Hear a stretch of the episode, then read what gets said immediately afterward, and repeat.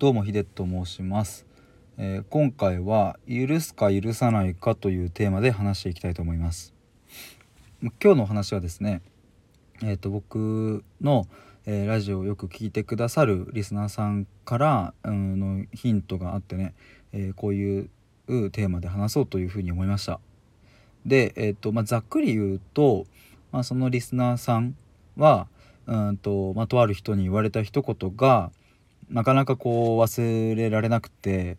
まあそれによってねなかなか今のこの世界で生きるっていうことが、うん、時にねその一言に引っ張られてしまうっていうシーンがあると。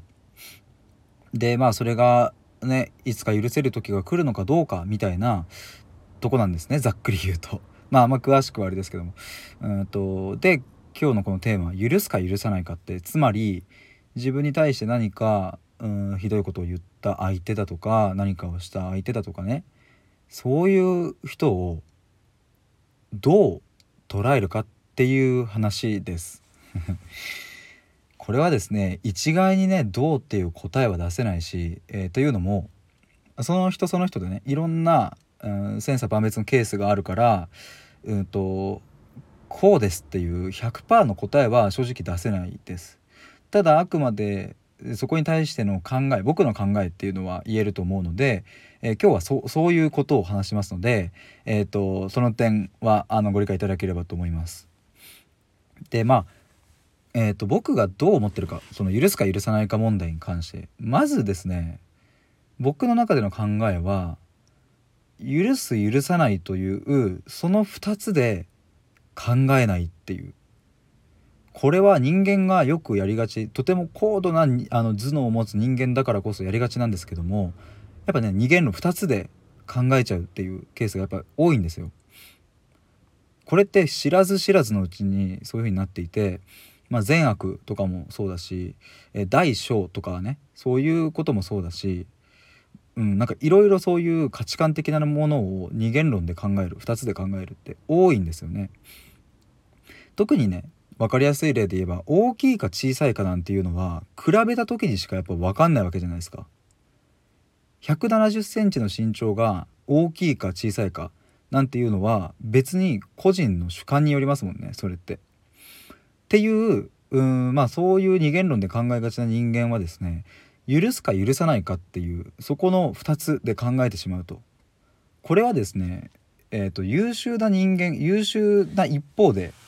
えーと、そんな自分自身を苦しめてしまう考えでもあるっていうふうに僕は思っています。つまりもう一度繰り返すと許すか許さないかというそこの判断軸でもはや考えないっていうことです。でそこの裏にあるのはそもそもそんなひどいことを言った人のことなんて多分許せないんですよ本来。だって時間戻ってこないもん。その時に戻れないもんっていう。でそれに苦しめられている時間があったのは紛れもない事実だもんっていう。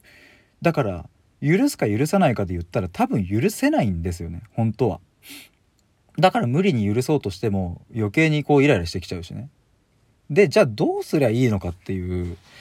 まあ話なんですけども。これはねまあこれもあくまで僕の中でのこう抽象的な考えですが自分自身を許すという感覚なのかもしれないです。それで言うとっていう。許す対象が、えーと、その何かを言ってきた相手ではなくてそいつのことはもう許せないっていうそこはもう変わらないから